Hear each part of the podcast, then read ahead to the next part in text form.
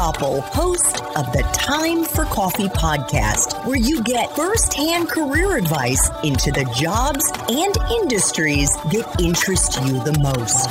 And before we start today's show, I have a quick favor to ask you. If you haven't already, I'd be incredibly grateful if you give us a rating and a review on iTunes. And if you're like me, you need to do it now because you'll forget later and because it's the best way to help others who may be in search of career advice to find this free resource. So press pause if you haven't done it and do it right now. I'll wait. Thanks so much and enjoy today's show.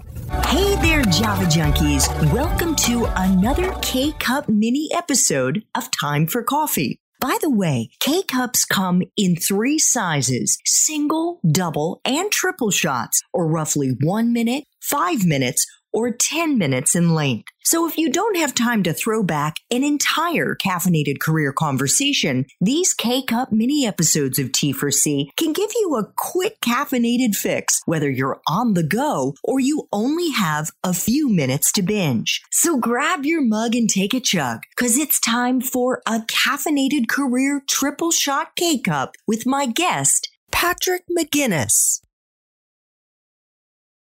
you went to grad school, you mm. went to HBS, and little did you know, Patrick, that some offhanded slang mm-hmm. that you throw around would end up becoming a defining moment in your professional journey.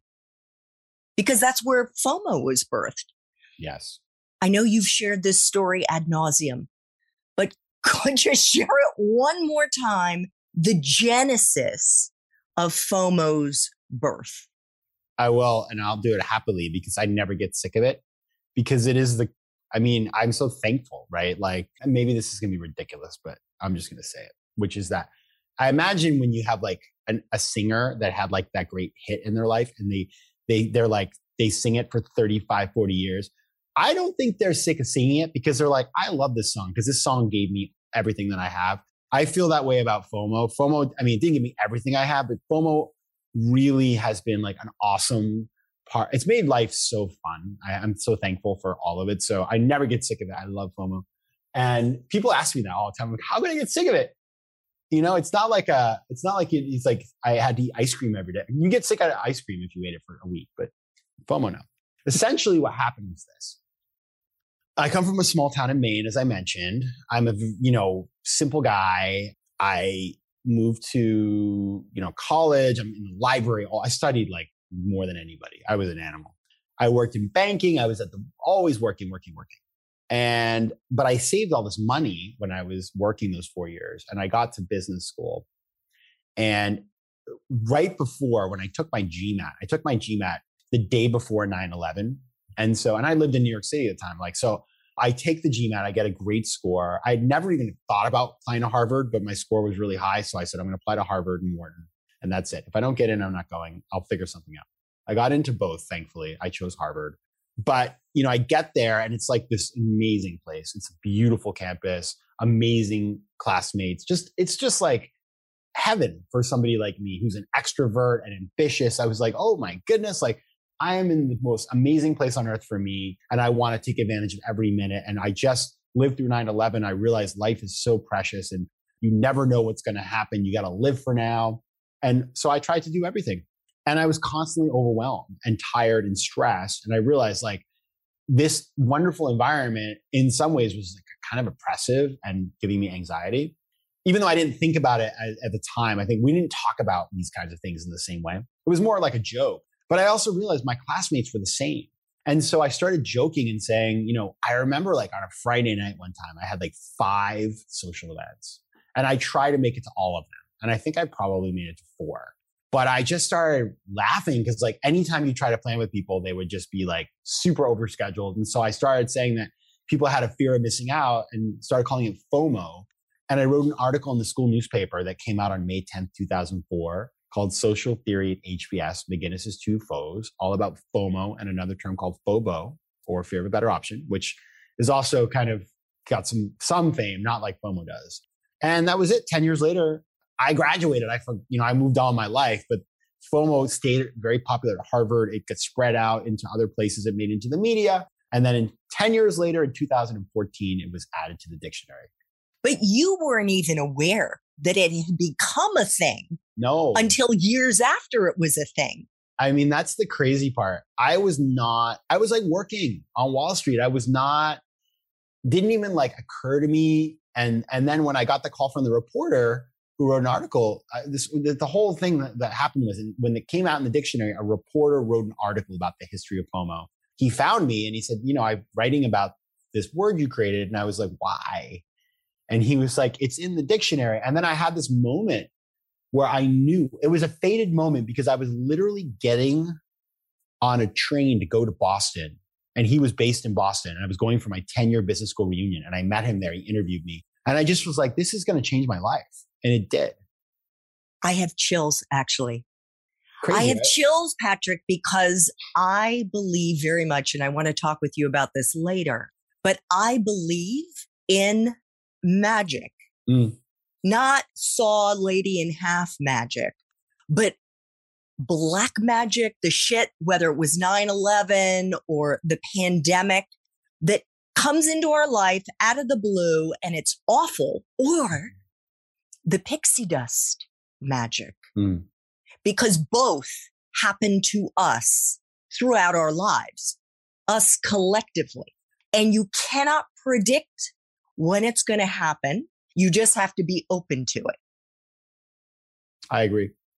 So, what lesson do you think there is, Patrick, in your story about how FOMO changed your life for our young listeners who may, in fact, right now be experiencing FOMO because so many of them are, especially those who are preparing to graduate in the spring. We're doing this interview in sort of the early part of February 2022. Mm. They're afraid of so many things, paying off their student debt, whether they'll ever be able to buy a house, whether they're ever going to live a life like you're living, Patrick.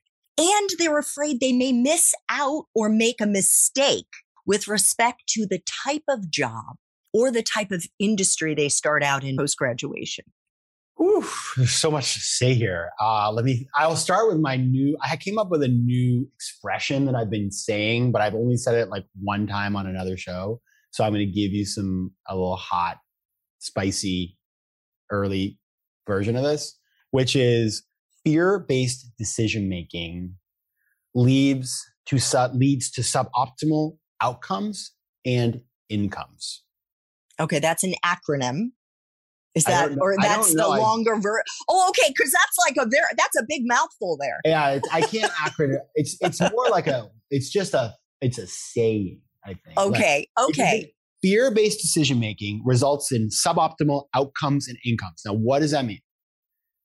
It's pretty obvious, but like if you if you're making decisions out of fear, you're not you're limiting yourself, and you're gonna limit your potential in you know in terms of income and stuff like that, right? So so fear, I have no space for fear making decision making because that's what FOMO is. And I spend so much time dealing with that. And I've realized now that like basically it's all in your head. Like you are, you are, it's like you're running on a treadmill and you're using all your energy to go nowhere. And so it's easier said than done. I understand like it's, it's, it's easy to be like, don't do that. Right. Of course you have to actually work through it. I would also say this whole experience of the FOMO thing and just like how this all happened, we just talked about, it, there are two like really valuable lessons in it. I think that I draw from it, and hopefully you know others would as well. The first is I wrote that article as a joke. It was in the satire section of the newspaper, and you know, you just never know what's going to happen with something that you create, like creating content or creating things you don't know where it's going to go. So, like, in, in a both positive or negative way, like you could write a tweet that 10 years later gets you fired. That happens all the time. But you could also write an article that becomes a book and a podcast, you know, and, and, and so I would just say recognize that, but also be unafraid to share your ideas as long as you do so in a way that's respectful and adding value to the world. Like I don't, I, I would be afraid, by the way, to to write an article that's really mean and critical and potentially offensive because like you see that like people going for the, they're going for the Supreme Court and somebody's like you're a college newspaper you know you're like oh my goodness right? I mean that's cancel culture stuff whatever. I'm not going to get deep into that because that's not the point here today. But at the same time the FOMO article I wrote that like it's a sweet article. If you read it you can find it online if you Google McGinnis FOMO. It's so sweet. And frankly like I had no idea that it would turn into like the thing you know all the things it has. So that was a really valuable lesson. And so when I create content, whether I'm writing books or articles, like I always try to create something that is respectful and tries to be positive and add value that aligns with my values so that like I don't have to worry about oh, 10 years down the line, people are going to be like, what a jerk, you know, don't want that. I mean, it could happen, but let's hope not. The yeah. second thing is when that happened with the FOMO thing, I knew it. Like I knew it in my bones. This was going to be important. And so I made a real, I went to, I was going to Boston. I made time to meet this reporter. I lined up friends of mine he could also interview. I just knew. And in fact, we did the interview and it took like six weeks to come out. And when it came out, I thought I'd be like one paragraph. So I really just thought it'd be funny and fun to have as like a light thing. It ended up being the entire article. It went viral. That's how I got my first book deal out of that article. So I, I didn't know it'd be that important, but I knew it was important and special and that it was something that I needed to focus on. So like there's a famous quote from that show, The Good Wife, which is, I love that show. I'm gonna, I'll admit it. And Alicia Florrick's boss, Diane uh, Lockhart, says to her, you know, if somebody opens a door for you, you have to run through it. And I saw that door open and I was ready. And that's really important too. I almost feel like this is a call to action, Patrick, to live in the moment. Mm because sometimes the clues or the breadcrumbs of your future success are right in front of you. And that fear of missing out, that like not living in the present moment, living in the future is going to ruin it. It has the potential to ruin it. If you hadn't written about FOMO, it could have ruined it for you. I mean, I'm not saying you wouldn't still have had a successful career, but a different career. You're right. And I would say also what I've learned, because I did so much research, is that actually, like from a physiological, neurological perspective, FOMO is really dangerous because what you're doing is you're spending so much time disconnected from reality that your ability to parse reality from fiction becomes weaker. Right. And so, like, that's why living, I mean, it's, you know, why people talk about being present or mindfulness, like all that stuff. Like it sounds so frou frou. It's not. It's like it's kind of like it's like neurologically healthy behavior.